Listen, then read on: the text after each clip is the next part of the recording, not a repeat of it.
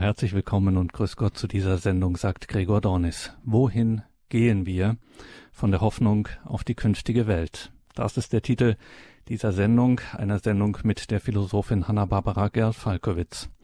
Und wir müssen reden, liebe Hörerinnen und Hörer, vom Sterben, vom Tod des Menschen.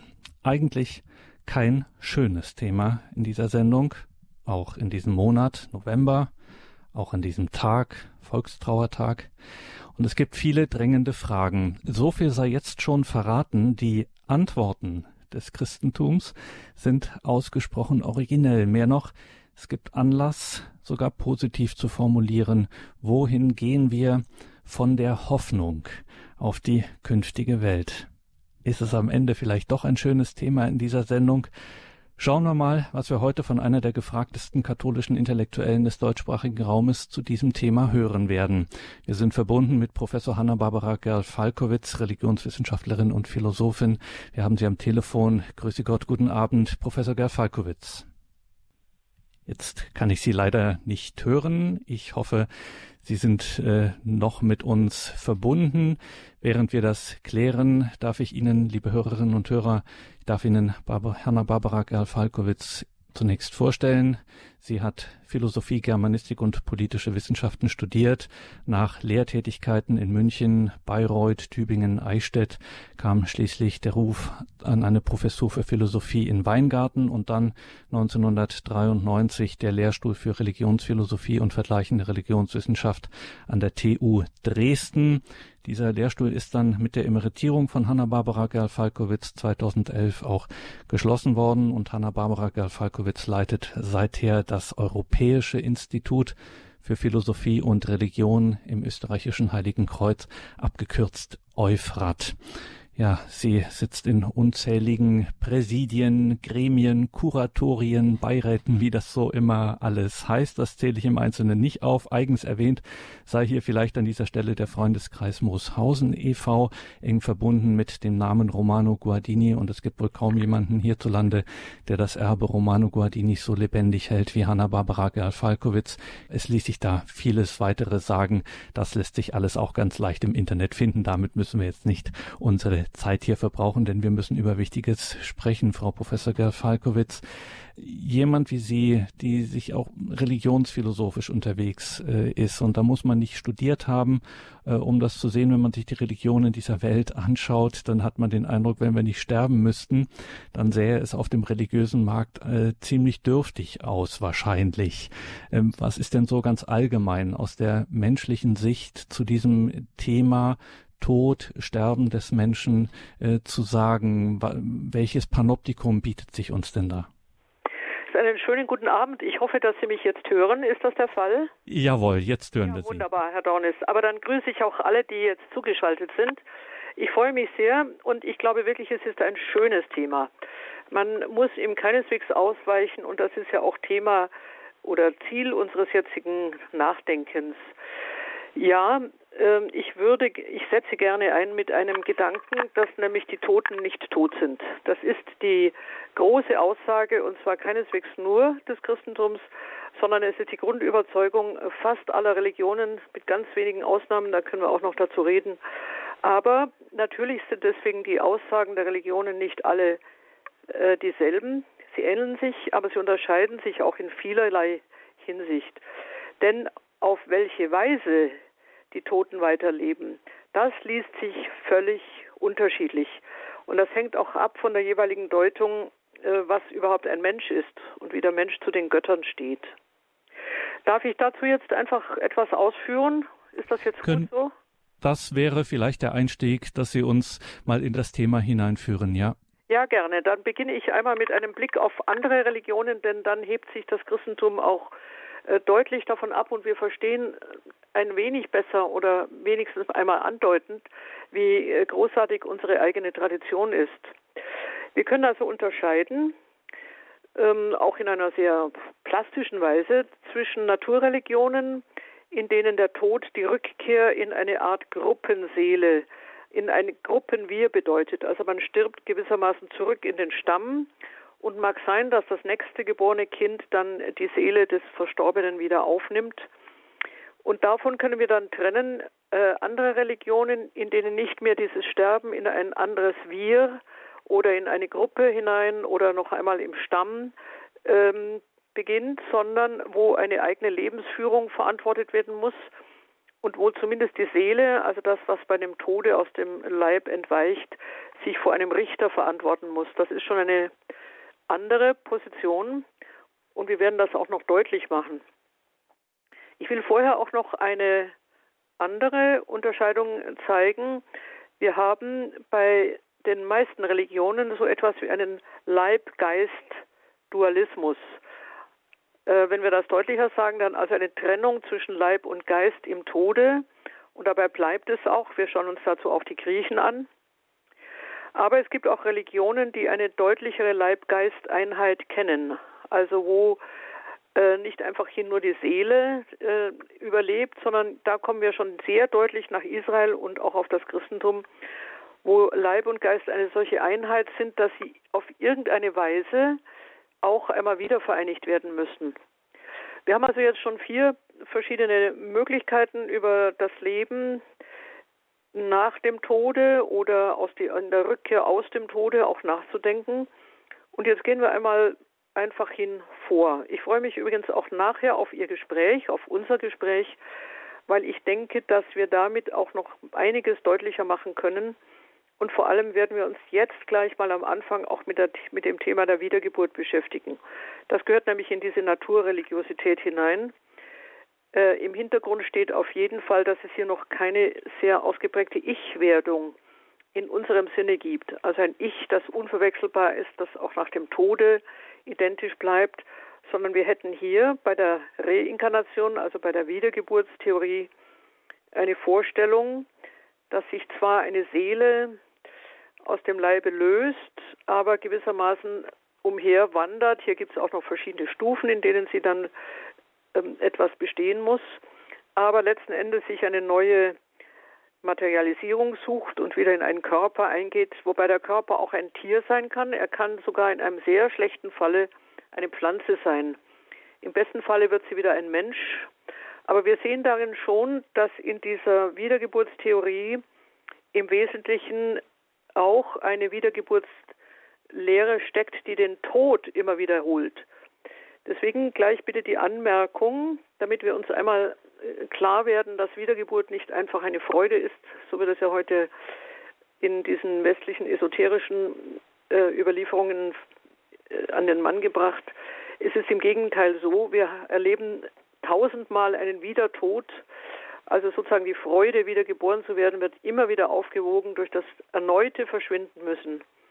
In diesem Sinne kann man auch sagen, Indien, worin diese Theorie am stärksten entwickelt ist, hat eine solche Lehre eigentlich nur entwickelt, um eine Art Gerechtigkeit ins Dasein einzuführen.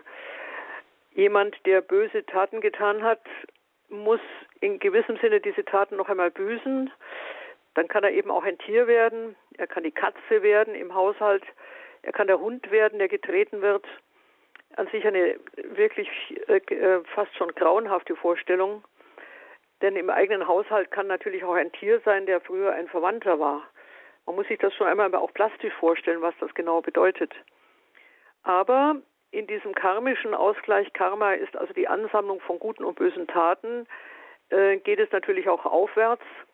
Dennoch ist die Chance, noch einmal in einer höheren Kaste auch geboren zu werden, natürlich ähm, eher unwahrscheinlich und vor allem ist es deswegen schwierig, weil wir im Blick auf die Lebenden, die in einer bestimmten sozialen ja, Unterordnung stehen, vielleicht auch in Not, in Armut, vielleicht auf der Straße leben, im Grunde genommen eine Art Bestrafung gesehen wird. Das heißt, die Verpflichtung zum sozialen Handeln wird dadurch auch schon schwächer, weil gerade in dieser Überlegung von einem Rat der Wiedergeburten, in dem jeder seine Strafe oder Belohnung erhält, natürlich die Betreffenden an ihrem Unglück dann selber schuld sind. Das hat eine gewisse lähmende Qualität.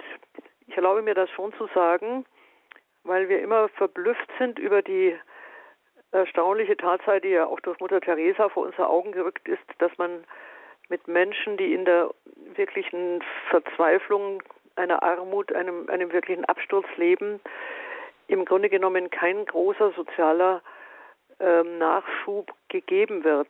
Denn, denn in diesem Sinne ist dieses ja latente, verborgene Gerechtigkeitsgefühl so eingepolt, dass man sagt, die müssen sich eben selber wieder hocharbeiten. Wir lassen das einmal, aber behalten Sie bitte den Gedanken, Wiedergeburt ist keine Lösung, Wiedergeburt bedeutet wieder Tod. Ein unendliches Kreisen und keine Identität. Ne? Ich kann auch schon zehnmal verheiratet gewesen sein, 100 Kinder gehabt haben, ich erinnere mich aber nicht mehr. Also wir bezahlen gewissermaßen dieses endlose Leben. Es ist nicht das ewige Leben, es ist ein endloses Leben, das immer wieder beginnt mit einem endlosen Sterben bitte einmal wirklich nachdenken. Es ist in der Tat keine, keine reizvolle Lösung. Wir gehen kurz nach Griechenland, das ist uns näher. Griechenland kennt die Unsterblichkeit der Seele. Und hier ist es schon so, dass wir nicht zwingend eine Wiedergeburt haben. Das ist auch noch teilweise vorhanden, aber Griechenland hat schon eine deutlichere Empfindung, dass es wert ist, dieses menschliche Leben einmal ganz zu leben also die Ich-Werdung, dieses Bewusstsein einer Identität, das gerade für die griechische Philosophie sehr, sehr kostbar wird. Von daher wird klar, dass im Tode sich dieses Ich in der Seele löst, aber auch hier keine schöne, also in der Tat keine schöne Aussicht, denn die Seele stürzt nun ab in eine Unterwelt. Dort wird sie nicht gequält, das ist nicht der Fall, wir haben nicht eine Höllenvorstellung, aber es ist eine, ein schwächliches Leben, äh, eine Schattenwelt, in einem ganz schlimmen Zustand sogar ein völliger Zerfall. Das kann auch noch eine Strafe sein, aber die meisten irren ähm, gewissermaßen halbiert in dieser Unterwelt herum. Von daher ergibt sich auch ein deutliches Grauen vor dem Tod. Ich will zitieren ähm, Kaiser Hadrian, natürlich jetzt ein römischer Kaiser, aber der aus der griechischen Bildung kam und im Übrigen ein, damals die ganze Welt beherrschte, die ganze sichtbare Welt, das heißt das Imperium äh, übrigens bis äh, in die britischen Inseln ausgedehnt hatte. Wir verdanken ihm übrigens auch das Pantheon, auch die Engelsburg und die Villa Hadriana. Aber am Ende dieses unglaublichen kaiserlichen Lebens, ja, in voller Machtposition, die, die nicht übertroffen werden konnte von jemand anderem, notierte er folgende Zeilen und da hören wir diese unterschwellige Verzweiflung. Seele, er spricht sie an, Animula, also eigentlich Seelchen. Seele, du schweifende Zärtliche, Leibesgefährtin und Gast, nun führt ins düstere Reich fröstelnder Schatten dein Weg, und nie scherzest du fürder wie einst. Das heißt, wir haben hier das kalte Dunkel der Unterwelt, Griechen wie Römer. Darauf kann es zwei Antworten geben, auch sehr interessant. Ähm, diese alte Welt kennt natürlich diesen Schrecken und sie versucht ihm auch zu begegnen. Und interessanterweise gibt es entweder Resignation, man gibt auf und eben, es gibt kein anderes Los. Das ist die eine Möglichkeit, Resignation oder der rasche und heftige Genuss. Erstaunlicherweise hat das Buch der Weisheit in der Bibel, und zwar im Kapitel 1 und 2, sowohl diese Skepsis gekennzeichnet, also Leben lohnt sich eigentlich nicht richtig, aber es hat auch gleichzeitig die Lebensgier äh, in der griechischen Welt gekennzeichnet. Dieses Buch wird geschrieben im vierten, dritten Jahrhundert vor Christus und natürlich äh, teilen es die Juden nicht. Sie sind gerade die anderen, die das nicht denken. Aber sie charakterisieren nun äh, die Griechen folgendermaßen. Die Frevler sagen, das sind jetzt die Griechen, kurz und traurig ist unser Leben. Für das Ende des Lebens gibt es keine Arznei. Man kennt keinen, der uns aus der Welt des Todes befreit. Und jetzt kommt ein unglaublich prägnanter Satz, könnte heute gesprochen werden. Durch Zufall sind wir geworden, danach werden wir sein, als wären wir nie gewesen. Der Atem in unserer Nase ist Rauch, das Denken ist ein Funke, der vom Schlag des Herzens entfacht wird. Verlöscht er, dann zerfällt der Leib zur Asche, der Geist verweht wie dünne Luft. Unsere Zeit geht vorüber wie ein Schatten, Ende, unser Ende wiederholt sich nicht, es ist versiegelt, keiner kommt zurück.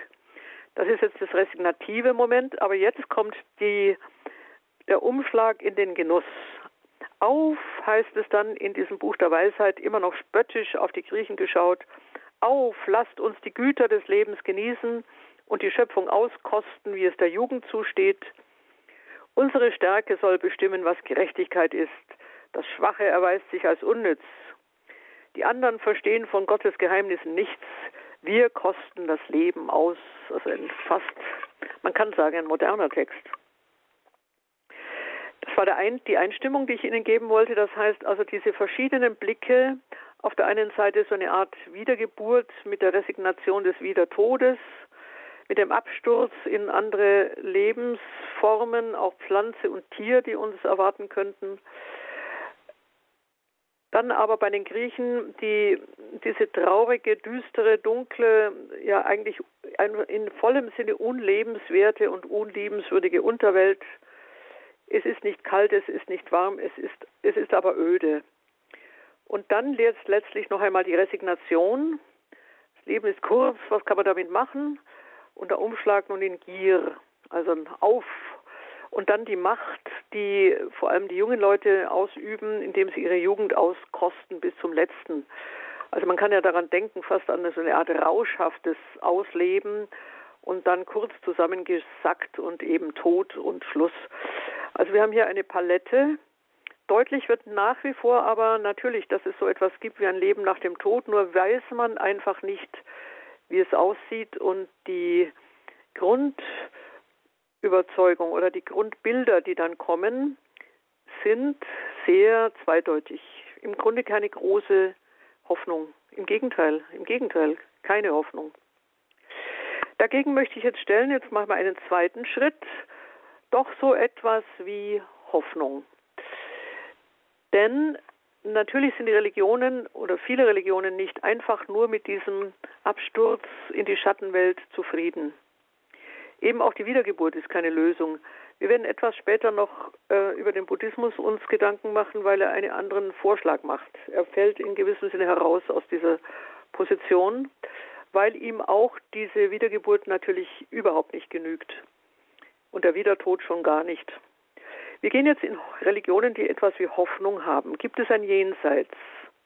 Ja, und zwar in der Weise, wir gehen einmal zum alten Ägypten, das ja in gewissem Sinne auch ähm, eine Vorheimat Israels war, bevor Israel aus Ägypten auszieht, wie wir wissen. Und Israel nimmt aus Ägypten und übernimmt von Ägypten ja auch verschiedene sozusagen Grundvorstellungen, die es dann nach der, im Sinne der Offenbarung auch wandelt.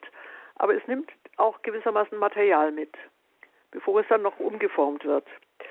Und Ägypten ist insofern eine unglaublich interessante Kultur, als wir von dieser klassischen Hochkultur im Grunde genommen nur über die Gräber etwas wissen.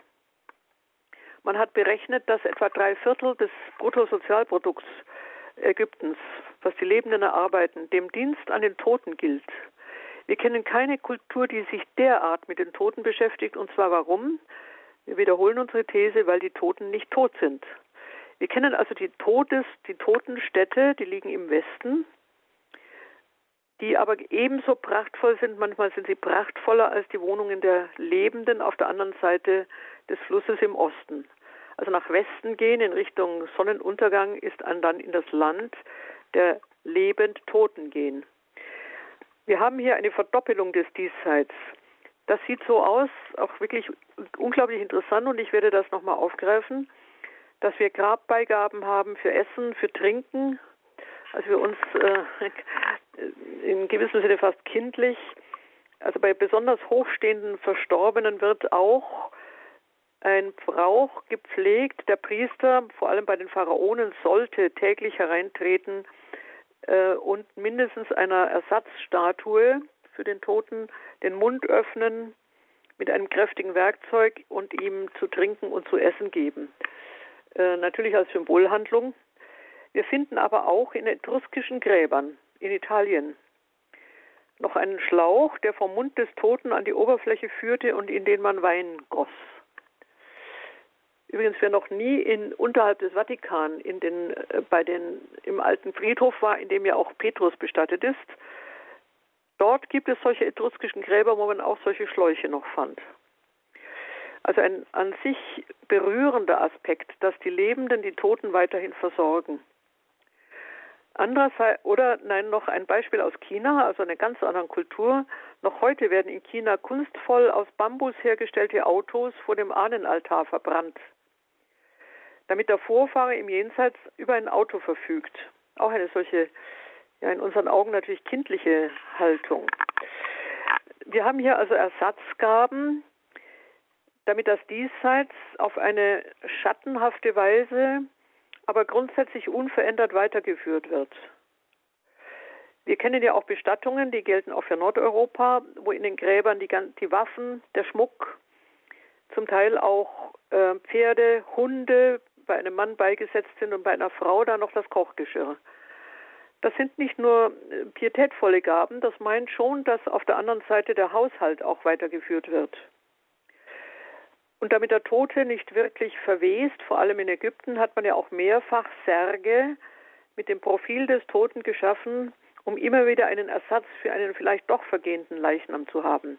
Das heißt, es war ungeheuer wichtig, hier sogar das Fleisch noch zu, zu konservieren oder zumindest eine Holzstatue, damit die Seele sich letzten Endes darin noch aufhalten könnte. Ich erinnere noch kurz an den Koran der auch die gesteigerten Güter und als Luxusgüter des Jenseits kennt. Ähm, den Gläubigen erwarten auf der anderen Seite glanzvolle Wohnungen, vor allem auch in Form einer ja, also Esskultur, die sich steigert im Verhältnis zu der jetzigen, aber eben auch bekanntermaßen eine gesteigerte Sexualität. Der Märtyrer wird im Jenseits von 70 Huris erwartet, deren Jungfräulichkeit sich immer wieder herstellt. Ähm, das ist eine Vorstellung, die im Grunde auch nur den Märtyrer belohnt, aber damit ist er natürlich auch der, der ausnehmende Mann. Diese Form von Seligkeit gilt dann natürlich auch nur für den Mann. Man muss das ein bisschen abdämpfen. Es gibt eine Koranübersetzung, in der neuerdings nicht mehr von Huris als Jungfrauen gesprochen wird, sondern wo der Übersetzer weiße Trauben verheißt weil man dasselbe Wort mit einem anderen Vokal eben in weiße Trauben verwandelt. Ähm, wäre natürlich weit weniger möglicherweise attraktiv, aber wir brauchen das jetzt nicht philologisch kommentieren. In diesem Sinne ist nun die Unterwelt eine Verdoppelung des Diesseits. Sie kann also ungemein prachtvoll werden, übertrifft alles, was wir hier haben. Andererseits und auch nicht zu verschweigen, auch in Ägypten. Bevor man in diese prachtvolle Welt gerät, muss man in ein Totengericht gehen. Osiris, der Totenherr, ist, jetzt nenne, nehme ich die Worte von Thomas Mann in seinem großartigen Josefsroman, Osiris ist der Fürchterliche auf dem Richterstuhl mit der Waage, gnadenlos, vor dessen Spruch die verängstigte Seele zittert. Es ist alles nur Verängstigung. Die Seele, die nach dem Richterstuhl wandert, muss siebenmal sieben Gefilde des Schreckens durchschreiten, von Dämonen belagert, die sie auf Schritt und Tritt nach 360 schwer zu behaltenen Zaubersprüchen verhören. All dies muss die arme Seele am Schnürchen haben. Sie muss es aufsagen können am rechten Ort, sonst kommt sie nicht durch. Und sie wird schon vorher gefressen, bevor sie zum Stuhl gelangt, also zum Richterstuhl wo sie aber immer noch alle Aussicht hat, gefressen zu werden, wenn nämlich ihr Herz zu leicht befunden wird auf der Waage. Und dann wird das Herz dem Ungetüm überliefert, dem Hund von Amente. Wenn man sich mit ägyptischer Kunst beschäftigt, sieht man diesen Hund neben Osiris stehen, der den Rachen aufhat und jederzeit zuschnappen will. Und noch eine Hinzufügung, die gleichsam dieses Bild ja nicht ins Lustige dreht, aber in gewissem Sinne dann auch die Angst illustriert, die vermieden werden kann dadurch, dass man das Herz, das sich dann verplappert oder verrät oder die Wahrheit sagt und damit aber dann auch wieder gefressen wird, so beschwört. Wir kennen äh, Gefäße mit einbalsamierten Herzen, in denen das Herz mit Zaubersprüchen umwunden ist, damit es nicht das, damit es nicht die Wahrheit sagt. Also die Zaubersprüche sind dann so formuliert, dass das Herz vor diesem Richterstuhl diese Sprüche abliest und damit auch besteht. Im Hintergrund natürlich von uns aus die Frage, kann man die Götter so, so überlisten? Äh, merken Sie diese Tricks nicht? Also es gibt einen ganzen ähm, Part innerhalb dieser religiösen Kultur, in der man die Götter eben über, ähm, deutlich überlistet. Es wirft natürlich auch ein Licht auf die Qualität dieser Götter. Gut, wir beenden auch diesen Part, um dann weiterzugehen und dann auch in die in eine andere Helle des Bewusstseins einzutreten. Wir halten einmal fest, also grundsätzlich gibt es die Anderwelt auch in einer schönen Form, allerdings so, und das ist ja unzufriedenstellend, indem man die Toten eben in Ägypten einbalsamiert, also man konserviert das vergängliche Fleisch, man gibt es im Grunde nicht her. Der Tod wird in gewissem Sinne sogar konterkariert. Es wird alles verdoppelt, man muss alles mitgeben und insofern zehrt natürlich der Tote auch an der Kraft der Lebenden.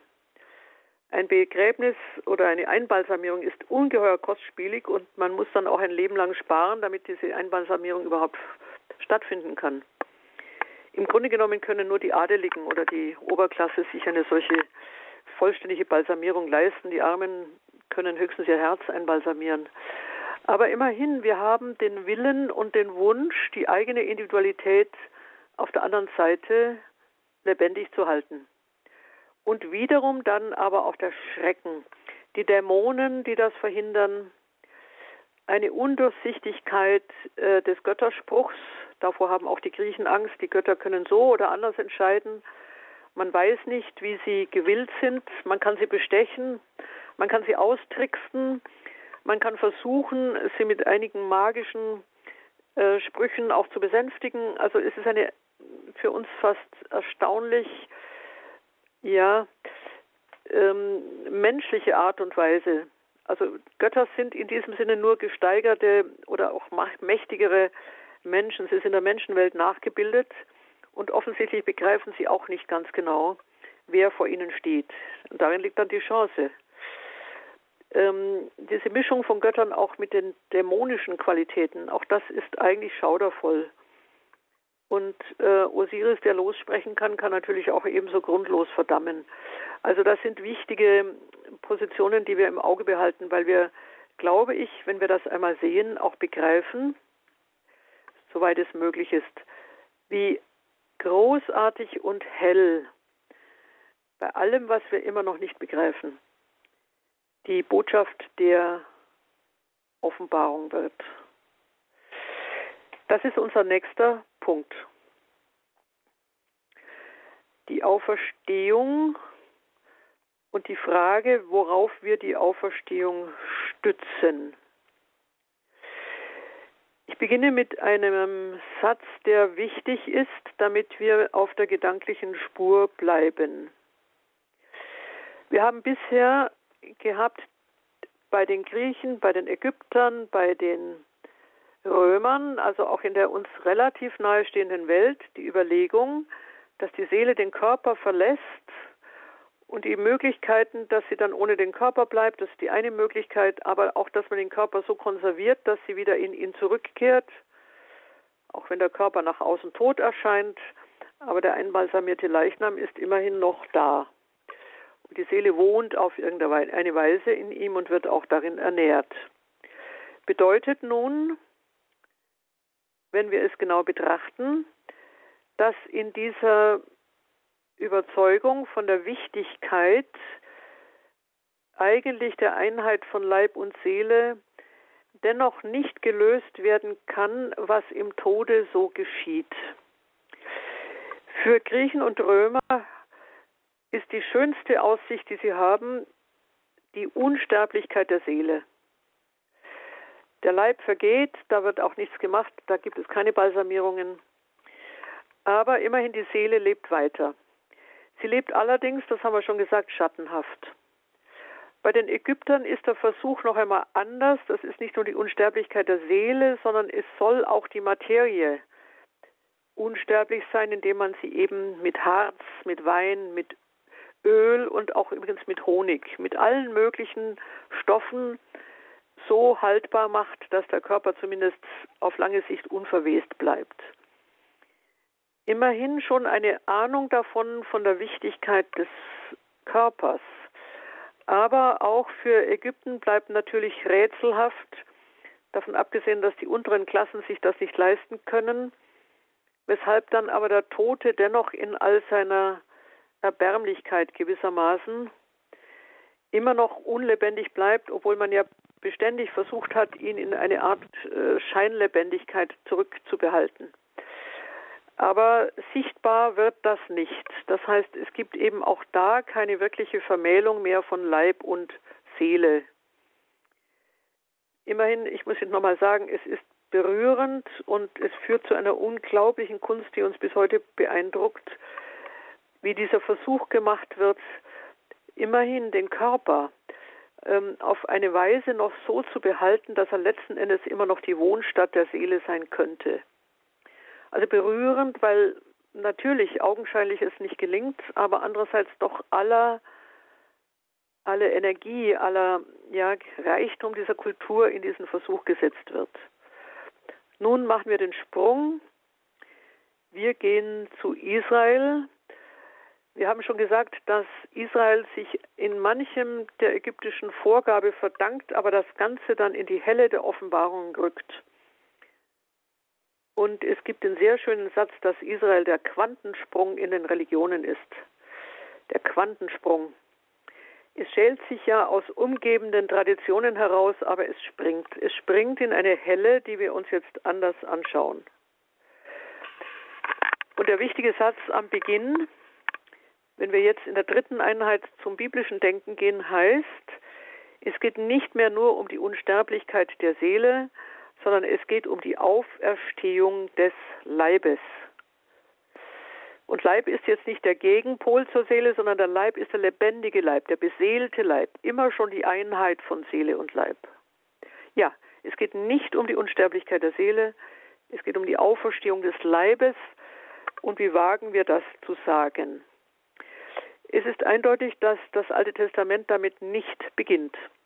Wir haben Texte, in denen, auch vor allem in den Psalmen, in denen äh, manchen ist das noch im Ohr, gesagt wird, wer wird dich loben, Herr, in der Unterwelt? Ja, also die Vorstellung, dass Gott ja zwar als von dem Lebenden gepriesen wird, aber wenn, wenn ich zu Staub zerfallen bin, kann ich dich nicht mehr loben. Dennoch, dennoch, beginnt in Israel langsam über die Jahrhunderte hinweg sich etwas auszubilden, nämlich die Erwartung, dass dieses Volk des Bundes, das Gott so ausgezeichnet hat, mit dessen Führern er spricht, äh, auf dem sein Auge ruht, dass er durch die ganzen Gefahren dieser geschichtlichen Entwicklung hindurchgeführt hat, auf wirklich wunderbare Weise. Dass er dieses Volk nicht einfach hin im Schattenreich verschwinden lässt, sondern, das beginnt bereits im Buch Hiob, das können wir ins dritte Jahrhundert vor Christus them äh, thematisieren, zeitlich setzen, in dem Hiob sagt, in meinem Leibe werde ich Gott anschauen. Äh, wir müssen einräumen, dass, das, dass es dazu auch eine andere Übersetzung gibt, aber das ist immerhin auch eine verbriefte Übersetzung. In meinem Leibe werde ich meinen Gott anschauen. Auf jeden Fall beginnt dann mit den Makkabäerbüchern, das sind die letzten Bücher im Alten Testament, tatsächlich die Frage, ob Gott die Märtyrer, die Kämpfer, äh, in der makkabäischen Auseinandersetzung mit den Römern tatsächlich aufgrund ihrer Leiden einfach nur gewissermaßen der Unterwelt überantwortet oder ob er nicht diese Menschen tatsächlich in seinen Bund zurückholt oder in seinem Bund ihnen die Wohnungen bereitet, in die sie aufgenommen werden. Damals beginnt sich auch schon die Rede vom Schoß Abrahams zu bilden. Das heißt eine Rückkehr äh, zu den Vätern und die Väter sind natürlich nicht tot. Wir erinnern uns, dass im Evangelium Jesus mit im Auseinandersetzung mit den Sadduzäern, die die Auferstehung ja auch leugnen, noch einmal fragt, ob denn der Gott Abrahams, Isaaks und Jakobs ein Gott der Toten sei. Und sie darauf natürlich auch verstummen. Das heißt also, in Israel beginnt ähm, im dritten, zweiten Jahrhundert vor Christus aufgrund eben der intensiven Wahrnehmung und immer tieferen Theologie wie das Volk zu, zu dem lebendigen Gott gehört. Das ist ja übrigens das, der, der große Beiname Gottes, der lebendige Gott. Wie dieses Volk zum lebendigen Gott gehört, dann kann es ja selber nicht einfach in den Tod abstürzen. Vielmehr schon die Frage, ohne dass sie jetzt viel vertieft werden kann, muss nicht Gott aufgrund dessen, was wir von ihm wissen, die, die an ihn glauben, im Leben halten. Von da aus gehen wir weiter, denn nun beginnt die umwerfende und bis heute im Vergleich der Religionen ja auch einzigartige Aussage des Christentums, dass es in der Tat eine Auferstehung des Fleisches gibt. Wir nehmen noch einmal den Merksatz, es geht nicht um die Unsterblichkeit der Seele. Das haben schon die Griechen, das haben die Ägypter, das haben alle diese Vorläuferreligionen. Aber der Umgang mit dem Fleisch, der in Ägypten so unbeholfen wirkt, ja, also ich sage nochmal fast rührend, ähm, die Qualität, mit der man versucht, mit allen möglichen Materialien dieses Vergängliche noch einmal irgendwo zu konservieren, das geht nicht mehr. Das geht nun im Christentum auf eine völlig andere Weise. Es wird aufgegriffen, aber es wird gleichzeitig überboten. Woher wissen wir das? Wir könnten es nicht wissen, wir könnten es gar nicht wissen, wenn wir nicht gleichzeitig die Offenbarung hätten und ganz genau genommen nun eine Tatsache innerhalb der Offenbarung, die wir bis heute einmal im Jahre feiern, nämlich die Auferstehung Jesu. Das ist die Stelle, das ist der Punkt, an dem sich dieser Glaube festmacht. Deswegen sehen wir uns jetzt im nächsten Schritt die Frage an, gibt es denn eine Auferstehung des Fleisches? Ich betone noch einmal das Fleisch und nicht nur den Leib, sondern eben mit der Grobheit, mit der früher das Credo auch gesprochen hat, von der Resurrectio Carnis. Heute sprechen wir im Credo von der Auferstehung der Toten, das ist ja nicht falsch, ganz und gar nicht. Ich hoffe, wir glauben auch daran. Aber die frühere Formulierung war gröber, sozusagen einfach auf den Punkt gebracht. Ich glaube an die Resurrectio Carnis, an die Auferstehung des Fleisches. Und wir wissen ja, dass Fleisch das Hinfällige ist.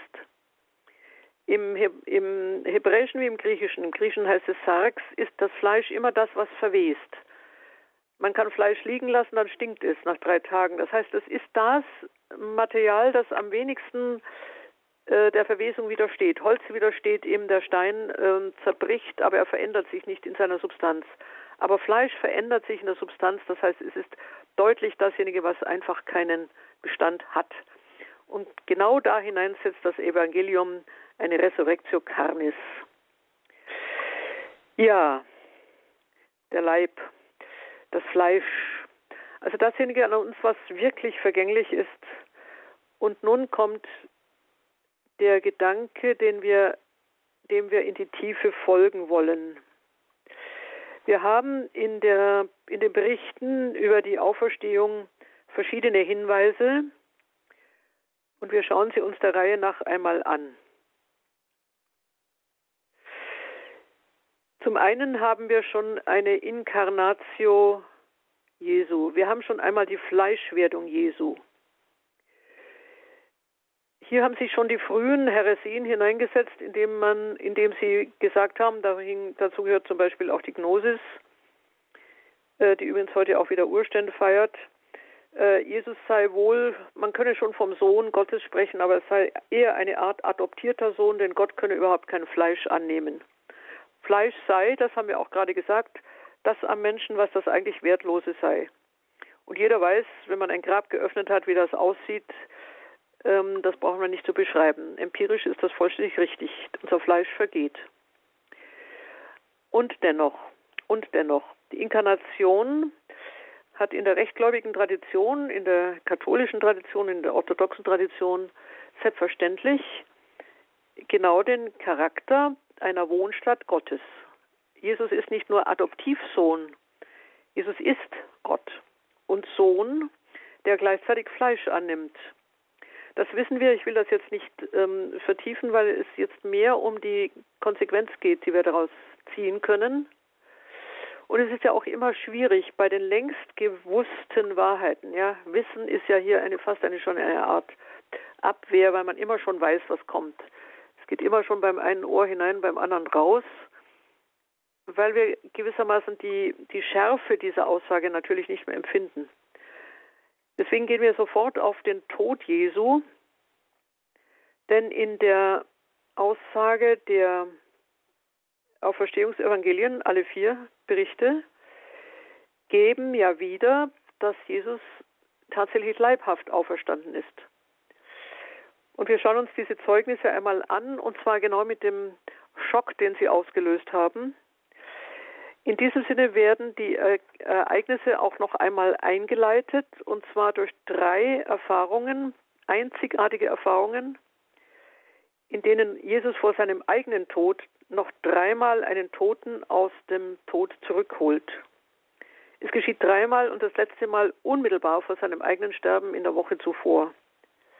Wir kennen diese drei Erweckungen, heißen sie, äh, den, den Sohn, wahrscheinlich noch einen Knaben, einen halbwüchsigen Jüngling, äh, in Nein, den Jesus seiner Mutter zurückgibt. Aber dann auch die Szene, wo Jesus das, halb, das verstorbene und halbwüchsige Mädchen bei der Hand fasst und es dem Vater Jairus zurückgibt, sogar einem Synagogenvorsteher. Äh, wir kennen sogar den Ausspruch, den er tut, weil er derart in das Gehör der Jünger fiel, die dabei waren, nämlich Talita Kumi, Mädchen, steh auf. Es gibt ja nur wenige hebräische Sätze, also aramäische Sätze Jesu im Neuen Testament, und zwar immer dann, wenn die Lage, in die sie gesprochen wurde, sich eigentlich wie sich ins Gehirn gewissermaßen eingebrannt hat. Also etwas, was so ungewöhnlich war, dass es tatsächlich auf Aramäisch wiedergegeben wurde. Und nun das dritte Mal in der Woche vor Jesu eigenem Tod holt er den Freund Lazarus aus dem Totenreich zurück und hier wird es noch schärfer. Lazarus war bereits verwest, die Verwesung hatte eingesetzt. Er stinkt, wird er berichtet. Alle drei Berichte geben nun Unglaubliches wieder und wir versuchen auf dieser Straße des Unglaublichen bis zum eigenen Tod und zur Überwindung des Todes bei Jesus weiterzugehen. Abgestorbenes Fleisch wird wieder lebendig.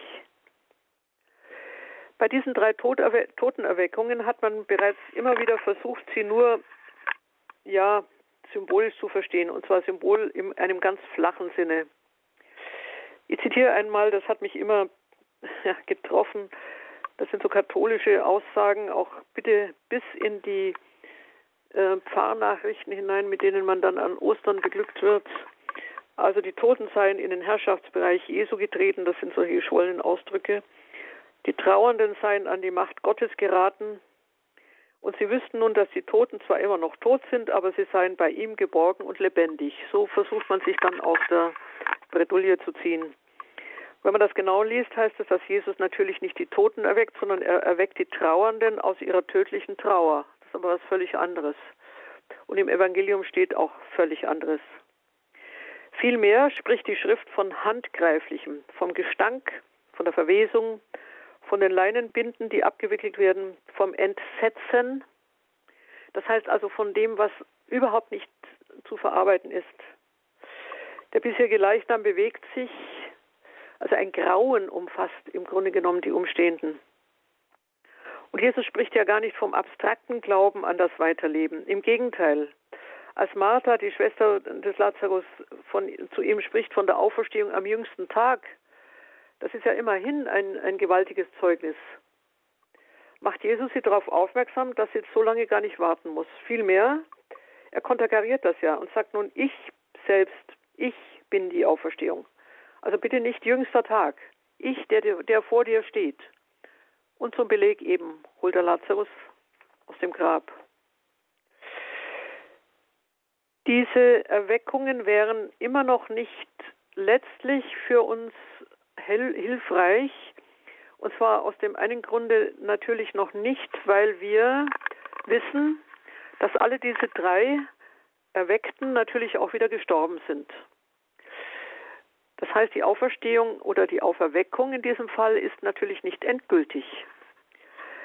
Insofern wird nun die Auferstehung Jesu selber zum eigentlichen Durchgang innerhalb der Tradition oder innerhalb der Auslegung dieser an sich schon unglaublichen Erlebnisse. Und nun sprechen alle vier Evangelien von Jesu Leib nach der Auferstehung. Der angeborene Fehler unserer Vorstellung ist nur, dass wir uns Leib ausschließlich an Ort, Zeit und Materie gebunden vorstellen können. Unser erfahrungsmäßiger Leib ist eben der Schwerkraft unterworfen und eben dem, was die physikalischen Prozesse sind, chemische Prozesse. Diese Beschränkungen können wir von uns nicht wegdenken. Aber genau da, genau diese Beschränkungen fallen in den Evangelienberichten weg. Was übrigens die Jünger immer neu in Schrecken versetzt. Jesus tritt durch die Türen, leibhaft. Die Furcht vor einem Gespenst, die immer wieder erwähnt wird, wird von ihm dadurch gebrochen, indem er dann um Essen bittet.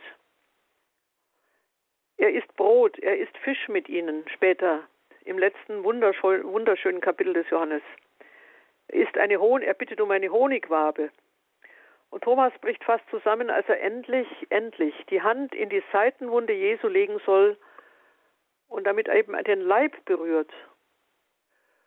Und wiederum nochmal das letzte Kapitel bei Johannes, der Mann, der am Ufer steht, äh, ein Kohlenfeuer entzündet hat und nun um die Fische bittet und mit ihnen isst und keiner wagt ihn mehr zu fragen, wer er ist und es ist vollständig klar, dass es der Herr ist und trotzdem liegt etwas Eigenartiges über ihm.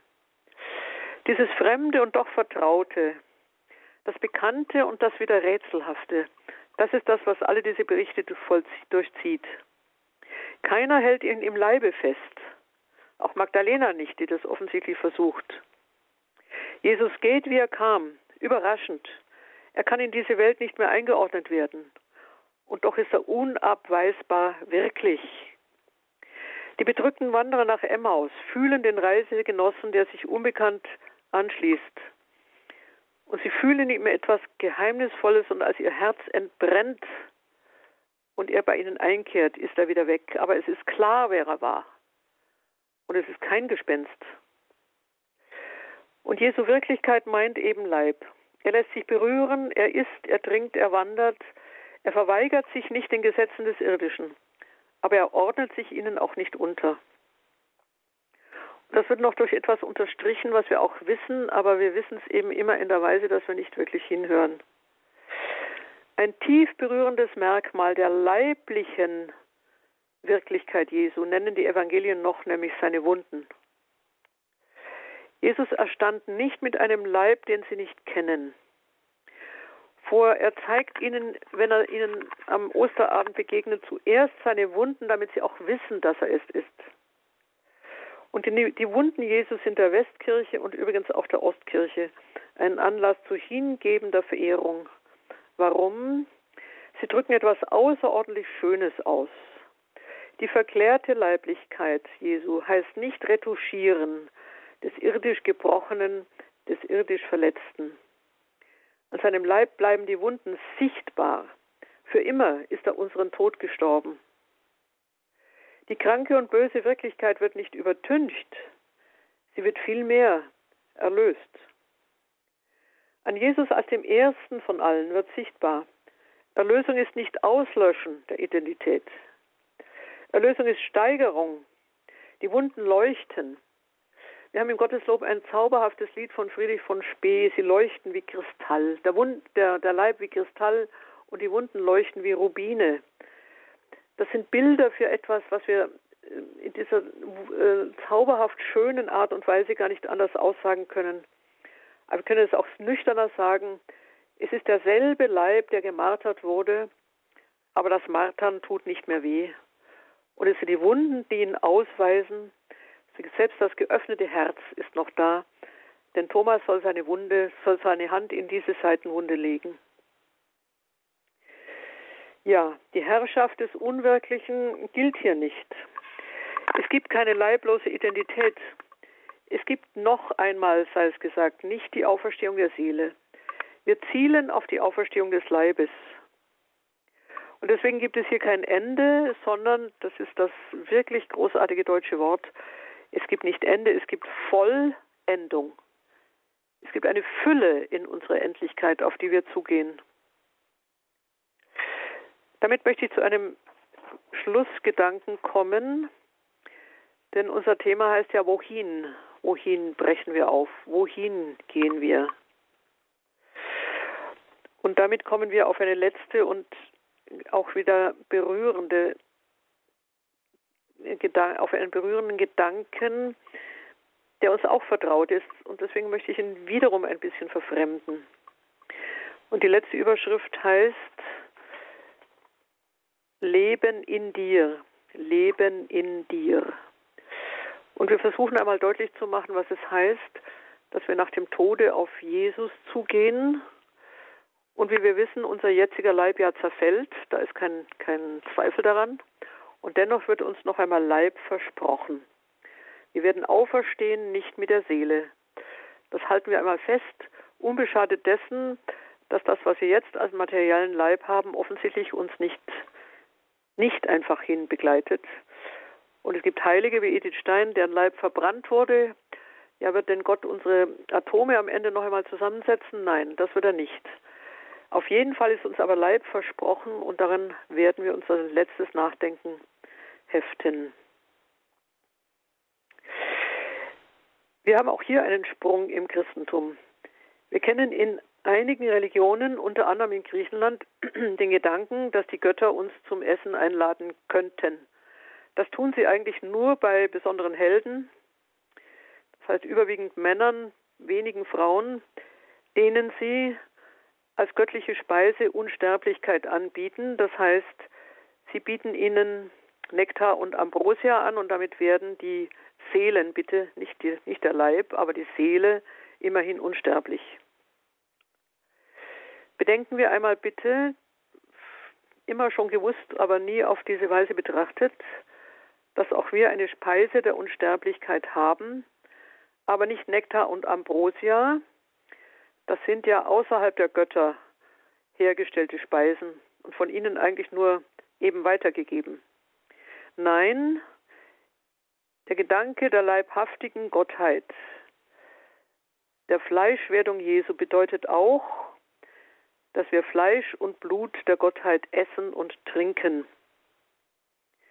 Das Sakrament der Eucharistie setzt einen ursprünglichen Genuss wieder frei. Die griechischen Kirchenväter vor allem haben darauf hingewiesen, dass wir durch das Essen einer Frucht ins Verderben gestürzt sind. Und sie weisen wiederum darauf hin, dass wir durch das Essen einer anderen Frucht wieder ins Leben gesetzt werden. Eine wundervolle Parallele. Eucharistie ist die Rückkehr ins Paradies, heute schon. Eucharistie ist die Frucht am Baum des Lebens, das mit dem Kreuz identisch ist. Wir essen nicht mehr den verbotenen Apfel, wir essen nun die Frucht, die Christus selber ist. Der Genuss der ewigen Herrlichkeit, sagt ein griechisches Gebet, Du blühendes Paradies der Kirche, du Holz der Unverweslichkeit, du hast uns den Genuss der ewigen Herrlichkeit hervorblühen lassen. Zauberhaftes, ein zauberhaftes Wort. Das heißt, in diesem Gedanken ist enthalten, was uns, Petrus, was uns Paulus auch in einem Brief schreibt, dass wir im Essen und Trinken von Christi Leib und Blut bereits, bereits die Auferstehung essen und trinken. Die Wahrheit ist konkret. Sie wird uns nicht nur versprochen, sie geht jetzt schon ein in unser Fleisch und Blut. Und es ist ja auch ein Satz Jesu, wer mich trinkt, wer mich isst und trinkt, hat das ewige Leben. Das sollten wir auch so auffassen. Und wenn der Augenschein dem widerspricht, ich muss das nochmal sagen, wir sind ja nicht blind, wir sind ja auch nicht äh, einfach hin, äh, nicht, nicht in der Lage, diese, diese sinnliche Verwesung aufzugreifen so wissen wir doch im Glauben, dass etwas in uns grundgelegt ist, und ich darf das mit Edith Stein sagen, die sich mit diesem Gedanken beschäftigt hat, dass wir bereits in diesem Leben einen Vorgeschmack des ewigen Hochzeitsmahles haben. Und Edith Stein formuliert das nun folgendermaßen in einem kleinen Gedicht. Du kommst und gehst, doch bleibt zurück die Saat, die du gesät zu künftiger Herrlichkeit verborgen in dem Leib von Staub.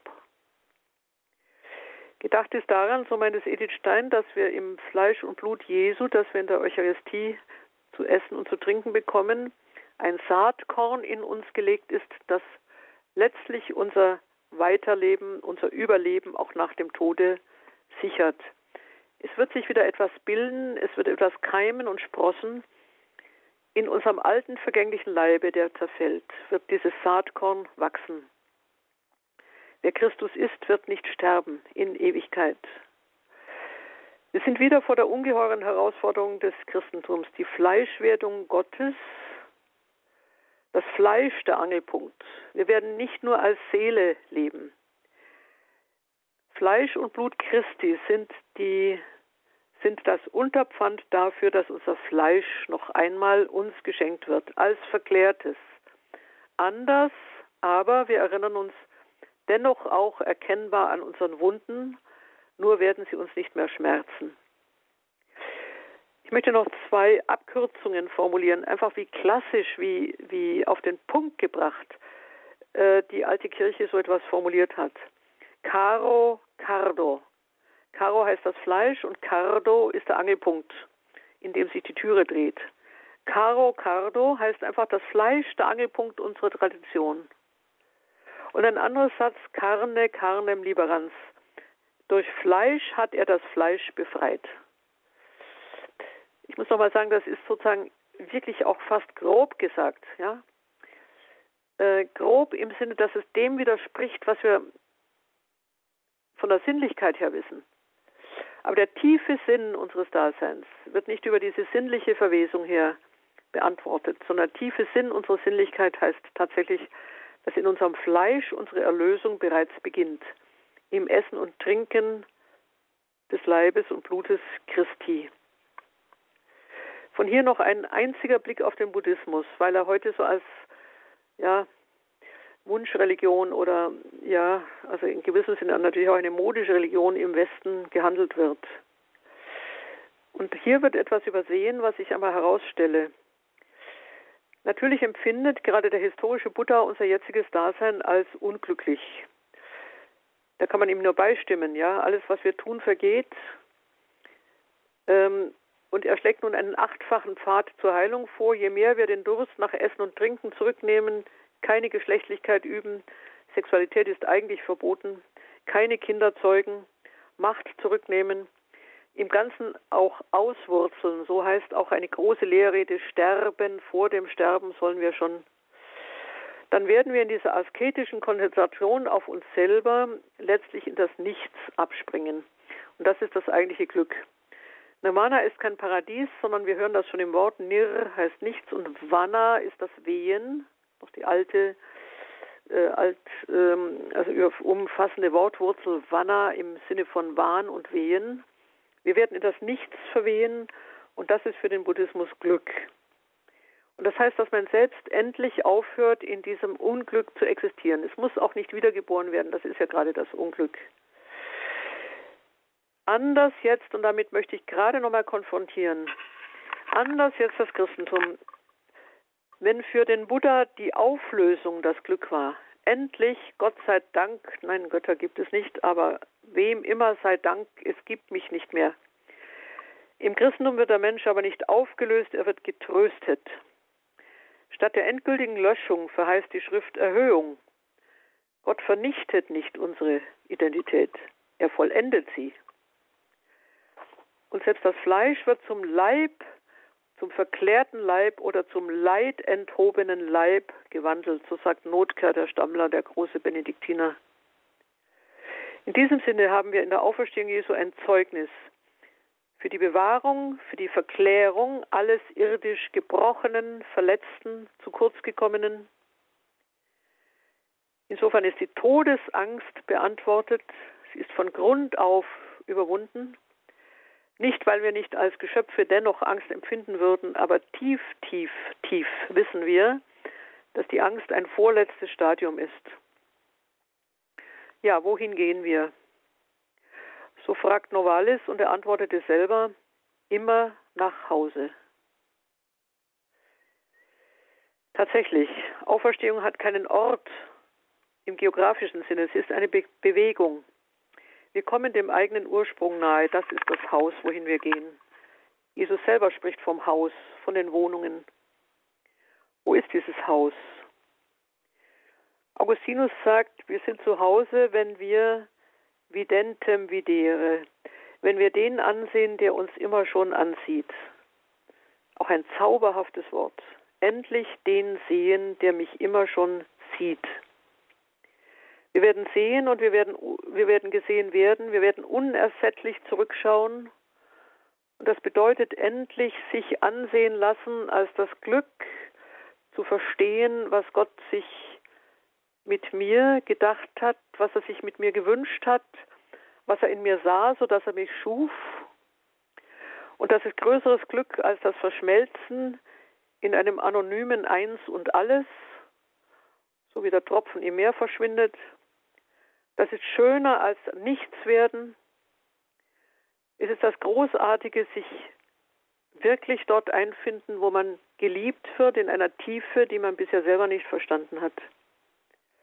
Das eigene Dasein als gewollt begreifen, und zwar nicht nur als den, die Ursache treffen, die mich gewollt hat, sondern den Urheber treffen, dich. In eine Beziehung treten, die immer schon da war, die nun aber endgültig in ihrer Beglückung deutlich wird. Und zwar auf ewig. Das gelingt nicht über ein blindes Schicksal, das geht auch nicht über einen zweideutigen Götterspruch, wo man nicht weiß, was die Götter sich dabei denken, ob nicht letztlich die Dämonen mich irgendwo hinstoßen. Das geht auch nicht über einen Kreislauf, wo gleichgültig ausgeglichen wird. Erst recht nicht geht es über eine Dämonentücke, sondern es geht tief, tief über die Offenbarung des Urlebendigen. Viele Religionen wissen vom zerbrechlichen Glück des Menschen. Aber wissen sie wirklich vom Weg zum vollen Wiederfinden des Verlorenen? Keine ist kühner als die Botschaft Christi. Das ist nicht überheblich gesagt. Auch unser Glaube ist schwach.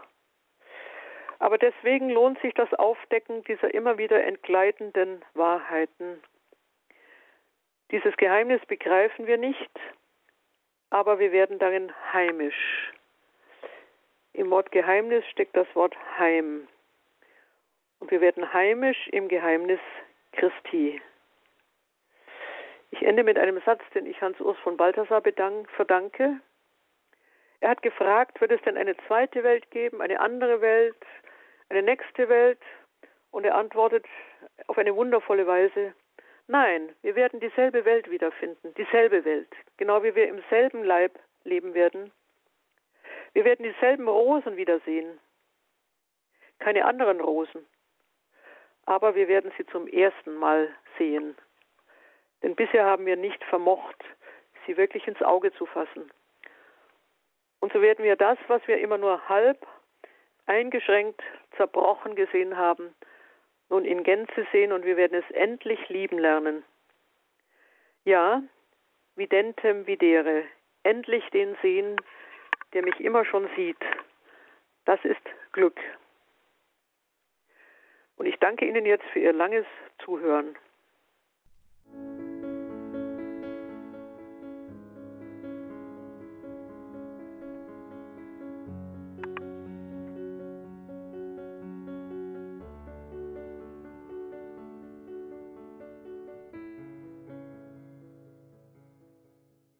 Und da sind wir wieder im Standpunkt bei Radio Horeb und Radio Maria. Wohin gehen wir? Von der Hoffnung auf die künftige Welt. Unser heutiger Gast ist Professor Hanna-Barbara Gerl-Falkowitz. Sie leitet das Europäische Institut für Philosophie und Religion, Euphrat abgekürzt. Es hat seinen Sitz in Heiligenkreuz in Österreich.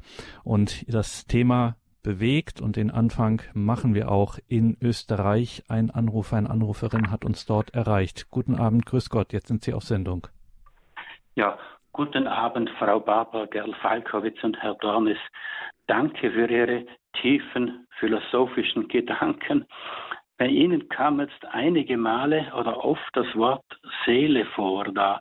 Und können Sie mal ein bisschen beschreiben, was die Seele ist und was der Unterschied zur Psyche ist? Seele, Psyche. Ja, gerne. Eine kluge Frage. Danke sehr.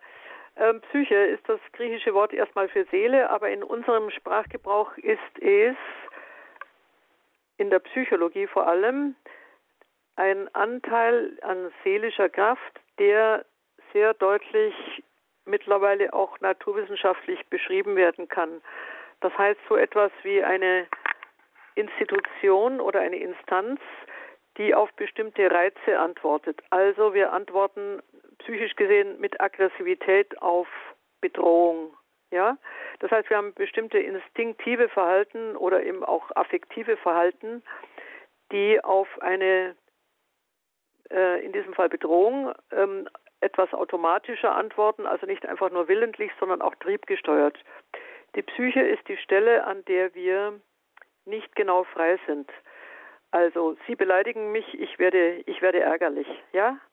Oder ein ähm, ich muss unterrichten, ähm, die Studenten hören nicht zu, äh, schreiben irgendeinen Käse und ich bin persönlich dann empört. Ja, das sind gewissermaßen automatische Reaktionen. Wir können das so sagen, die Psyche wird heute studiert als ein Anteil an Geistigkeit in uns, der stark aus der affektiven Reaktion herauskommt. Wäre das erst einmal verständlich? Ja, Sie haben es mir sehr schön über, erklärt. über Ursachen, auf die Sie mit verhältnismäßiger Eindeutigkeit antwortet. Ja, ich bekomme einen Schlag von jemand und ich schlage zurück, weil, weil sofort meine Psyche jetzt mit, äh, also mit Affektion, mit Aggressivität, mit Selbstverteidigung antwortet. Ich überlege noch nicht mal. Also Psyche, also verhältnismäßig affektiv, ähm, mech, na, mechanisch ist zu viel, aber im gewissen Sinne vorhersehbare Reaktion. Seele ist ein sehr schönes Wort. Seele ist umfassender, die umfasst auch die Psyche. Seele ist in den alten Sprachen immer nur ein Wort für Leben. Damit ist es nicht ähm, äh, heruntergeschraubt, sondern es bedeutet eigentlich mein inneres Leben, mein geistiges Leben, meine Lebendigkeit. Und deswegen wird die Seele auch gerne mit Wind, mit Windhauch, mit Luft wiedergegeben. Also wenn man schon sagt, er haucht seine Seele aus, dann haben sie auch immer noch mal dieses schöne Bild ja, eines Atems. Die Genesis lässt ja die Seele auch durch den Atem eingepflanzt werden, den Gott auf uns ein, auf uns zuatmet, ja. Aber wenn wir von dem Bild weggehen, dann ist die Seele meine innere geistige Instanz.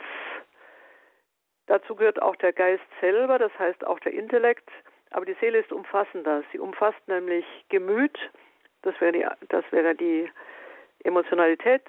Sie umfasst auch so etwas wie Mut, äh, auch äh, die Fähigkeit zur Verbindung nach außen. Sie ist also auch nach außen gerichtet. Sie ist, äh, sie ist kontaktfreudig, sie hat Beziehungsqualität und sie ist intellektuell tätig. Also affektiv, emotional, aber eben auch kommunikativ nach außen und intellektuell. Also Sie haben hier im Seelenbegriff haben Sie so dann die innere Lebendigkeit des Menschen und ein Teil davon ist diese affektive Psyche, die wir relativ gut sozusagen beschreiben können in ihren Reaktionen. Ja, aber nehmen Sie mal Seele als die innere Lebendigkeit des Menschen. Vielen, vielen Dank. Sie haben das mir sehr schön erklärt. Vielen ja, Dank. danke schön. danke für Ihren Anruf. Guten Alles Abend. Gute nach Österreich. Danke für Ihren Beitrag. Wir gehen weiter nach Nordrhein-Westfalen, nach Hilden im Kreis Mettmann zum Herrn Kraus. Guten Abend. Ja, schönen guten Abend. Äh, ich hab, und zwar habe ich mal eine Frage ähm, zum Buch Genesis, äh, also zur Schöpfung beziehungsweise äh, also zum Fall des Menschen. Ähm, ja. War ursprünglich das so gedacht, dass Adam und Eva ewig, ewig leben sollten. Also ich habe ja. vor, vor ein paar Jahren mal einen Priester gefragt und der sagte mir, nein, auch wenn die, wenn, wenn mhm. nicht der Sündenfall stattgefunden hätte, hätten die trotzdem normal sterben müssen, wie jeder Mensch und werden erst. Ja, ja. Äh, so, was genau, ist denn jetzt? Das ist eine, eine, auch eine sehr gute Frage. Die hat mich auch beschäftigt und ich war auch verblüfft zu hören. Ich kenne dieselbe Antwort. Auch im Paradies hätten die Menschen sterben müssen. Ich weiß aber mittlerweile, wie das gemeint ist und deswegen freue ich mich, dass ich Ihnen sagen kann. Ähm, dieser Tod wäre ein ganz anderer gewesen. Das heißt, es wäre so etwas gewesen wie natürlich ein Älterwerden. Also das ist das, was jetzt die Kirchenväter dazu sagen. Ne? Und zwar im Sinne, dass Gott am Ende dieses Lebens die Menschen zu sich geholt hätte. Das wäre keine Verwesung gewesen, das wäre gewissermaßen das Verlassen des Hauses und ich gehe nun zu meinem Schöpfer in eine andere Existenz, Aber weder bleibt der Leib zurück und verwest, sondern ich verabschiede mich sozusagen von meiner Familie. Vielleicht ist es auch eine Art von Schlaf. Und man wird im Schlaf dann, also in dem scheinbaren Schlaf, mit dem man äh, von der Familie sich trennt, dann in die Wohnungen Gottes versetzt. Und das bedeutet, dass man nicht in diesem Sinne den Tod als Strafe empfindet, sondern so, mach mal ein anderes Bild auf, wie wenn die Mutter, äh, wenn sie das Abendessen gekocht hat und das Fenster öffnet, klatscht in die Hände und ruft in den Hof, wo die Kinder spielen, jetzt kommt mal nach Hause, jetzt machen wir mal zu Hause weiter. Ja, ist vielleicht ein bisschen ein lustiges Bild, aber in diesem Sinne wäre jetzt nicht mehr der Hof, wo wir spielen und uns äh, so herumtreiben, sondern jetzt noch einmal aufgemacht eine eine Wohnung, ein Zuhause, wo wir jetzt endgültig sind. Und nach und nach kommen die Kinder alle aus dem Hof wieder dorthin. Das ist jetzt relativ spekulativ, das steht nicht in der Bibel, aber das könnte man sich erklären als eine, oder so werden es die Kirchenväter erklären, um deutlich zu machen, dass Tod nicht in diesem Sinne eine Strafe bedeutet hätte. Ja, jetzt ist es Strafe geworden. Ähm, wir haben einen Tod, der ein, ein relativ grausamer Abschied ist, der unseren Leib zerstören wird. Das ist früher, also in den, bei den Vätern im Blick auf die Genesis nicht so gedacht worden. Ja, gibt dann auch so die Spekulationen, dass es auch so eine Möglichkeit, nicht die Unmöglichkeit zu sterben war, sondern die Möglichkeit nicht zu sterben. Also dass man irgendwie äh, sich im Paradies dann auch so den Zeitpunkt sozusagen so mitbestimmen kann und all solche Dinge. Aber was ich so interessant ja. finde, auch an der an dieser Frage, äh, Frau Professor Gerfalkowitz, ist auch nochmal in unserem Zusammenhang, dass eben diese leibliche Auferstehung, an die wir glauben, ähm, dass das nicht einfach eine Wiederherstellung dieses Urzustandes ist, sondern dass da nochmal ja. mehr ist deutlich ja, mehr, als das schon im Paradies war. Ja, ja. Also nicht sind schon die ersten Menschen in sich, wie soll man sagen, ähm, voll, doch, doch, sie sind voll, sie sind vollständig im Sinne, dass sie Ebenbilder sind. Aber sie werden von Gott nochmal in einen Zustand geholt, emporgehoben, in dem sie noch einmal mehr werden, als sie jetzt schon sind. So war der Grundgedanke. Deswegen nochmal. Abschied vom Dasein, aber eben kein Weherabschied, kein trauriger. Also die zurückbleiben, werden denselben Weg gehen und es ist deutlich, dass man sich eben in den Wohnungen Gottes wieder sieht. Und dort ist dann eine andere Form von Lebendigkeit. Ne? Nochmal eine gesteigerte Lebendigkeit. So war die, so war die Überlegung. Danke nochmal für Ihren Anruf. Wir bleiben in Nordrhein-Westfalen, gehen zur Frau Kames nach Duisburg. Grüß Gott. Ja, guten Abend, Frau Gerd-Falkowitz. Ähm, Schön, gesagt, dass Sie anrufen. Ja, Sie haben gesagt, dass die Lebenden etwas für die Verstorbenen tun. Das kam irgendwo in Ihrem Vortrag, äh, ja. das gesagt. Und jetzt wollte ich eine Erfahrung schildern. Vor vielen Jahren habe ich mein Anerkennungsjahr auf dem Schülerhof in Schloss Hamborn gemacht. Und als der Gründer von dort starb, da haben wir uns als Hofgemeinschaft abends immer getroffen und jeden Tag ein anderes von den sieben Ich Bin-Worten aus dem Johannesevangelium gelesen. Und da hatte ich den Eindruck, wir haben, wir tun auch etwas für den verstorbenen Menschen. Und ähm, dieser Schülerhof, das ist ein Teil eines Waldorf-Internats, Schloss am Born ist ein Waldorf-Internat. Und da kommt meine Frage, was können Sie zu dem Reinkarnationsgedanken der Waldorfpädagogik bzw. der Anthroposophie sagen? Haben Sie sich damit beschäftigt oder können Sie damit dazu etwas erläutern? Ja, gerne. Also Rudolf Steiner hat sich hier tatsächlich der, auch der altindischen Karma-Lehre bedient. Und von daher gilt dasselbe, was ich gesagt habe. Das heißt, dass äh, Steiner hier etwas aufgegriffen hat, was von der Grundoption her eine Lösung versucht, die in sich unbefriedigend bleibt. Auch bei Steiner wäre die Wiedergeburt selbstverständlich mit einem Wiedertod verknüpft.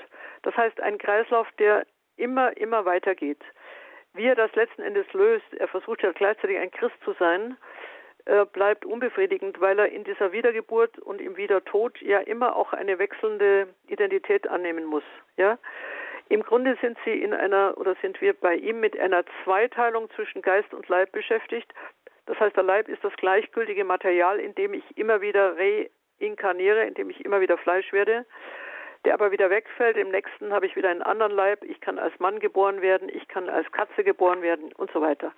Das heißt, Sie haben hier ganz klar ein Defizit, also einen Ausfall von Identität, die sich von Geburt bis zum Tod durchhält. Und in diesem Sinne, glaube ich, ist Steiner wie in manchen anderen Dingen. Man nennt das heute einen Synkretisten. Das heißt, er baut einfach verschiedene Modelle zusammen, aber er hat damit ähm, sich eingeheimst, dass er im Grunde genommen das Christentum, ich würde schon sagen, eigentlich gar nicht verstanden hat. Denn das Christentum ist viel radikaler. Das Christentum ist viel radikaler an dieser Stelle. Ähm, Teresa von Avila hat einmal gesagt, sein ganzes Leben leben, seine ganze Liebe lieben, seinen ganzen Tod sterben. Das ist Christentum, ja. Einmal, weil es gültig ist, was ich hier tue, und ich habe nicht zehn Durchläufe, ja, dann wird das gleichgültig. Da finde ich Steiner nicht gut. Er hat Momente, die kann man diskutieren, aber gerade Wiedergeburtstheorie ist in sich haltlos, identitätslos. Das klingt immer so gerecht, ja, als könnte ich mich da wieder hocharbeiten und würde ich wieder abfallen und so weiter. Im Grunde genommen ist es sogar gnadenlos, weil ich natürlich in diesem Sinne auch keine Lösung in der Kraft Christi wesentlich brauche, sondern ich, ich schufte mich eben immer mal wieder hoch und dann gelingt es mir nicht ganz. Also ich finde es unbefriedigend. Ja. Ja, äh, nochmal kurz zur Rückfrage. Dieser, die, Sie hatten ein Wort gesagt, das habe ich nicht verstanden. Äh, ist ja. Rudolf Steiner ein, wie, wie hieß Synkretist. Das ist ein Fremdwort. Syn? Also Synkretismus, S-Y-N. Synkretismus bedeutet in der Religionswissenschaft eine, eine Zusammensetzung verschiedener Religionen.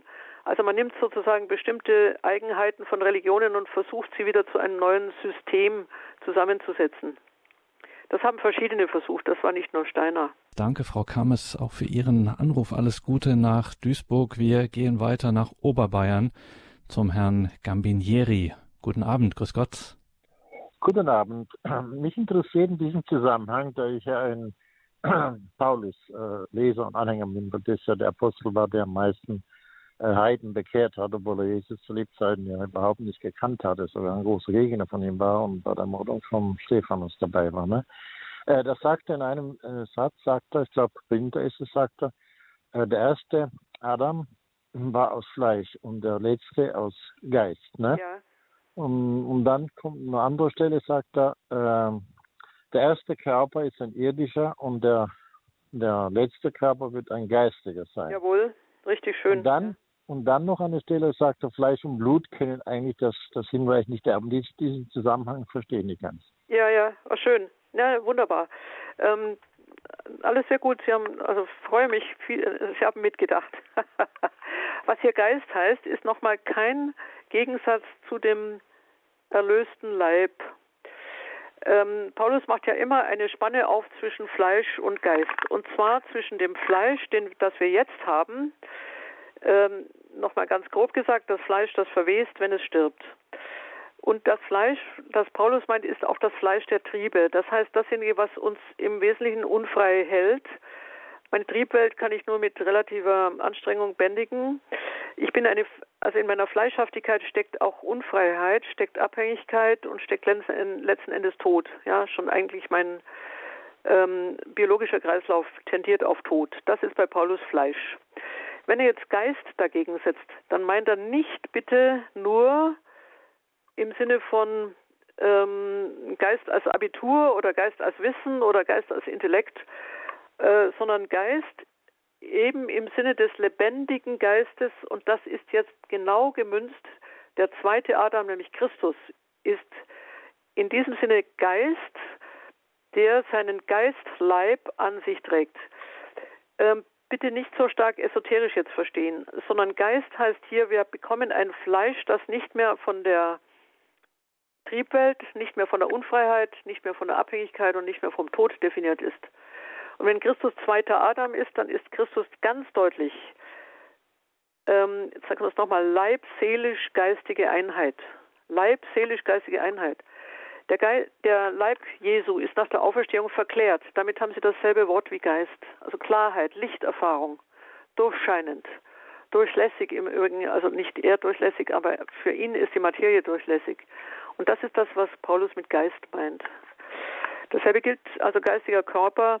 Ich mache mal darauf aufmerksam, das Wort Körper im Deutschen ist immer der tote Körper oder also auch, auch ein, ähm, ein Stück Holz ist ein Körper. Äh, wir haben einen Körper. Das ist dasjenige, was wir sozusagen von uns ab, also absetzen können auch. Das ist auch das, was im Tod verwest. Aber das deutsche Wort Leib ist genial. Das heißt nämlich immer in der Wortwurzel LB, Leib, Leben, Liebe. Und in diesem Sinne ist der Geistleib Jesu, der verklärte Leib, den wir auch erhalten werden, immer schon leibhaft, lebendig, liebend, geistvoll. Ja? Und wenn Paulus von Fleisch und Blut spricht, dass er es nicht versteht, dann ist immer diese eine welthafte Fleischlichkeit gemeint, die dem Untergang geweiht ist. Aber nach der Erlösung haben wir ein anderes Fleisch und Blut. Ja? Also die Spanne müssen wir schon halten. Ähm, verstehen Sie, das ist jetzt nicht nachzuvollziehen im Sinne, dass Sie das glauben müssen. Es ist aber etwas, was Sie nachdenken können. Ja, Glaube ähm, braucht jedenfalls immer auch wieder eine Erhellung durch unser Verstehen, immer wieder. Es bleibt ja, ja. vieles, was wir nicht verstehen, aber es ist deutlich, dass wir hier in einer sehr schönen, großen Anthropologie sind. Ähm, ja, ja, ja, Sie haben ja das auch eine Affinität auch mit der Kommunion das erklärt, nicht vorher? Ja, wunderbar, genau. Jetzt das ist, ja auch nochmal klar. irdische Substanz, ja, aber die irdische Substanz von Brot und Wein ist hier bereits in geistiger Weise und, und wirklich realiter gedacht. Auch Fleisch und Blut Christi. Hier haben wir das große äh, und geistige Fleisch, Blut, Fleisch und Blut. Ja, wir kauen ja nicht Fleisch und trinken ja auch nicht Blut. Also äh, dieser blöde Vorwurf unseres Kannibalismus äh, beruht ja auf solchen blödsinnigen Unterstellungen, sondern wir haben die unglaublich schöne Durchdringung einer Materie mit der geistigen, mit ihrer geistigen Bedeutung, ja, aber geistig realen Bedeutung. Dankeschön für Ihren Anruf. Alles Gute nach Oberbayern und ich muss mich an dieser Stelle gleich muss ich um Verständnis bitten bei all denjenigen, die jetzt hier angerufen haben und nicht mehr in die Sendung kommen konnten, die noch gerne hier mit in der Sendung äh, sich einbringen wollten. Uns läuft leider die Zeit davon. Das ist das harte Diktat immer der Zeit hier in dieser Sendung. Wir haben nur noch die Möglichkeit, jetzt einen Anrufer hier in die Sendung zu nehmen. Es ist Diakon Kiesig aus Brandenburg an der Havel. Grüß Gott, Herr Diakon. Grüß Gott, Herr Dornes. Grüß Gott, liebe Frau Geif. Ja, grüß Gott. Ich habe mit großer Aufmerksamkeit zugehört und war fasziniert, mit wie einfachen, klaren, verständlichen Worten Sie so viel Unverständliches erklären konnten. Und jetzt frage ich mal ganz persönlich, wenn ich darf. Ja. Woher nehmen Sie diese Sicherheit, dass das so ist alles? Aus dem Credo, aus Paulus, aus den Kirchenvätern, aus der Philosophie großartige Texte. Ich kann sie Ihnen immer nur empfehlen. Ich, großartige ich Texte. davon. Nein, wirklich. Also schon das Credo ist eindeutig. Ne? Natürlich reicht es nicht, einen Satz zu sagen, aber ähm, Hans-Urs von Balthasar habe ich Ihnen genannt. Ich könnte für, ja, die, für die äh, Hörer noch kurz sagen, ich habe gerade ein Buch noch vorgelegt, ähm, das heißt Spielräume zwischen Natur, Kultur und Religion, der Mensch. Und da habe ich ein Kapitel über die Voll vom Ende zur Vollendung vom Ende zur Vollendung. Das ist nicht genau mein jetziger Beitrag, aber es sind große Teile auch darin. Und wenn Sie wollen, könnten Sie das nachlesen. Da habe ich natürlich die Zitate, die Gedanken auch ausgewiesen. Ne? Und nochmal, der Titel heißt Spielräume. Sie können unter meinem Namen und im Internet dann nachschauen. Aber ich freue mich, wenn Sie die Einheit, die Einfachheit ist auch immer ganz wichtig, weil man nicht zu, zu verklausuliert, glaube ich, reden soll. Es ist so die Sprache Jesu ist auch klar und wir sollten uns auf sie verlassen. Jesus hat uns ein neues Leben versprochen. Sehr einfach. Sehr einfach. Und da sind wir bei dem Thema Einfachheit und Klarheit, äh, auch in einer gewissen Hinsicht auch, könnte man sagen, Unmissverständlichkeit. Ähm, Jesu abschließend, Professor Gerl Falkowitz, wir können davon, das haben Sie selbst auch gesagt, nichts wissen ohne Offenbarung von selber kommen wir da nicht drauf, auf diese äh, ja. Tatsache unserer Vollendung, unseres Endes in Fülle. Ja. Trotzdem nochmal die Frage auch an die Philosophin. Ähm, haben wir da, also werden wir von diesem, von dieser Offenbarung, werden wir von dieser Wahrheit überwältigt oder wo, wo ist der Anknüpfungspunkt, dass uns das plausibel wird? Irgendwie ahnen wir ja schon, da ist was dran. Ja, ähm, das antworte ich einmal philosophisch. Wir haben ja Vordenker, die nicht Christen sind. Auch Platon gehört dazu. Das Mittelalter hat immer gesagt, Platon sei ein, schon ein Christ gewesen, also im Sinne auch des Zweiten Vatikanums, das gesagt hat, dass es die Spuren oder die Samen der Wahrheit ja auch in anderen Kulturen gibt. Und Platon spricht schon äh, mit manchen anderen Dingen, die nicht überzeugen, aber spricht schon von der auch der Unsterblichkeit. In diesem Punkt kann er nur die Seele nennen, weil er als Grieche über das Fleisch nichts weiß oder nichts sagen kann. Aber für Platon ist schon deutlich, dass der Gott, es gibt äh, viele Götter, äh, die sind nicht mehr wichtig für ihn, aber dass es einen geben muss, der in dieser Weise ähm, der in dieser Weise der Ursprung ist und zu dem es auch eine Art Rückkehr gibt. Das ist jetzt etwas, was außerhalb des Christentums auch schon gedacht wird. Ich würde aber noch hinzufügen, dass wir philosophisch gesehen verschiedene Systeme schon vergleichen können. Und natürlich sind Glaubenswahrheiten nicht philosophisch einzuholen, aber wir können in anderen Religionen zumindest auch sehen, dass die Antworten irgendwo auf der halben Strecke leider auch versanden, ja. Ich sag nochmal, das dürfen wir nicht überheblich sagen, denn unser Glaube ist schwach und wir können uns auch nicht zu viel ausmalen. Aber es gibt so viele Entwürfe, die immer irgendwo aushebeln und ausfransen und plötzlich dann nicht mehr weiter wissen. Ich glaube, dass das Christentum die gedankliche, jetzt wirklich nochmal gedankliche Antwort ist, die am weitesten führt und gleichzeitig am weitesten auch die Brüchigkeit unserer jetzigen Existenz erklärt. Und da brauchen wir also keine esoterischen Überlegungen anstellen, äh, sondern das Christentum ist gleichzeitig sowas von realistisch, also was unsere ja, Gebrochenheit angeht und auch die in gewissem Sinne die Unheilbarkeit unserer Existenz. Ja, wir enden ja tatsächlich mit dem Tod. Und gleichzeitig bei all diesem wirklich auch nochmal rationalen Betrachten unserer Existenz wirft, wirft das Evangelium das Konzept so unglaublich nach vorne und bestätigt es gleichzeitig nochmal durch, durch die Auferstehung Jesu. Natürlich muss ich hier Glauben investieren.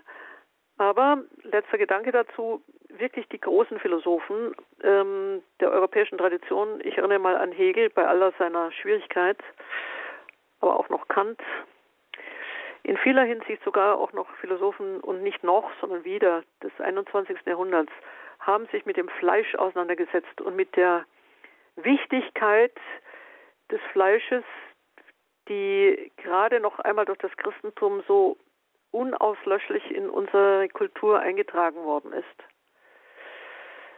Das sind jetzt alles nur noch mal Behauptungen, ja, das müsste ich zeigen. Aber gerade die Phänomenologie hat sich mit dem Fleisch beschäftigt und Religionen, die im Grunde genommen immer nur das Fleisch überwinden können, weil sie nur dieses Hinfällige kennen, können dann im Grunde genommen zur Lösung des Fleisches einfach auch nichts mehr sagen. Das habe ich schon gesagt, bei Buddha verweht ist, da ist es endlich Schluss. Im Hinduismus muss ich leider permanent zurück in diesen Kerker, habe gar keine Chance. Äh, andere lassen sich balsamieren. Ja, was wird das denn alles, ne? Aber es gibt keine so kühne Antwort wie die, die wir hier haben. Und schon die Kühnheit würde mich bewegen, daran zu glauben. Kann ich das so sagen? Sie dürfen. Wunderbar. Professor Hanna-Barbara Gerl-Falkowitz im Standpunkt hier bei Radio Horeb und Radio Maria. Wohin gehen wir von der Hoffnung auf die künftige Welt? Danke, dass Sie sich hier die Zeit genommen haben. Danke, dass Sie uns Rede und Antwort gestanden haben. Alles Gute. Auf Wiederhören, Professor Gerl-Falkowitz. Ja, danke. Es war mir eine Freude und ich habe aus den Fragen auch gehört, wie klug Sie mitgegangen sind. Tut mir leid, ich habe ein bisschen zu lang geantwortet. Jetzt müssen die anderen einfach ohne Antworten auskommen. Aber einen schönen Abend. Ich wünsche Ihnen allen und wir wünschen uns allen eine gute Auferstehung, nicht wahr? Danke für heute. Danke Ihnen, liebe Hörerinnen und Hörer, fürs Dabeisein, dass Sie sich hier eingebracht haben. Natürlich ganz wichtig nach so einer Sendung der Hinweis, dass man das selbstverständlich in unserer Mediathek nachhören kann, auch ganz klassisch auf einer CD. Schauen Sie dazu auf horeb.org beziehungsweise in die Radio Horeb App. In das Programm. Da gibt es nämlich auch ein Feld neben der Sendung, das heißt Details zur Sendung. Und da haben wir natürlich eine Literaturliste von Hanna-Barbara Gerl-Falkowitz. Da findet sich dann auch ein Hinweis auf dieses ihr erwähnte Buch Spielräume. Hanna-Barbara Gerl-Falkowitz Spielräume, wo man das Ganze noch einmal dezidiert auch nachlesen kann. Mein Name ist Gregor Dornes. Ich wünsche Ihnen allen einen gesegneten Abend und eine behütete Nacht.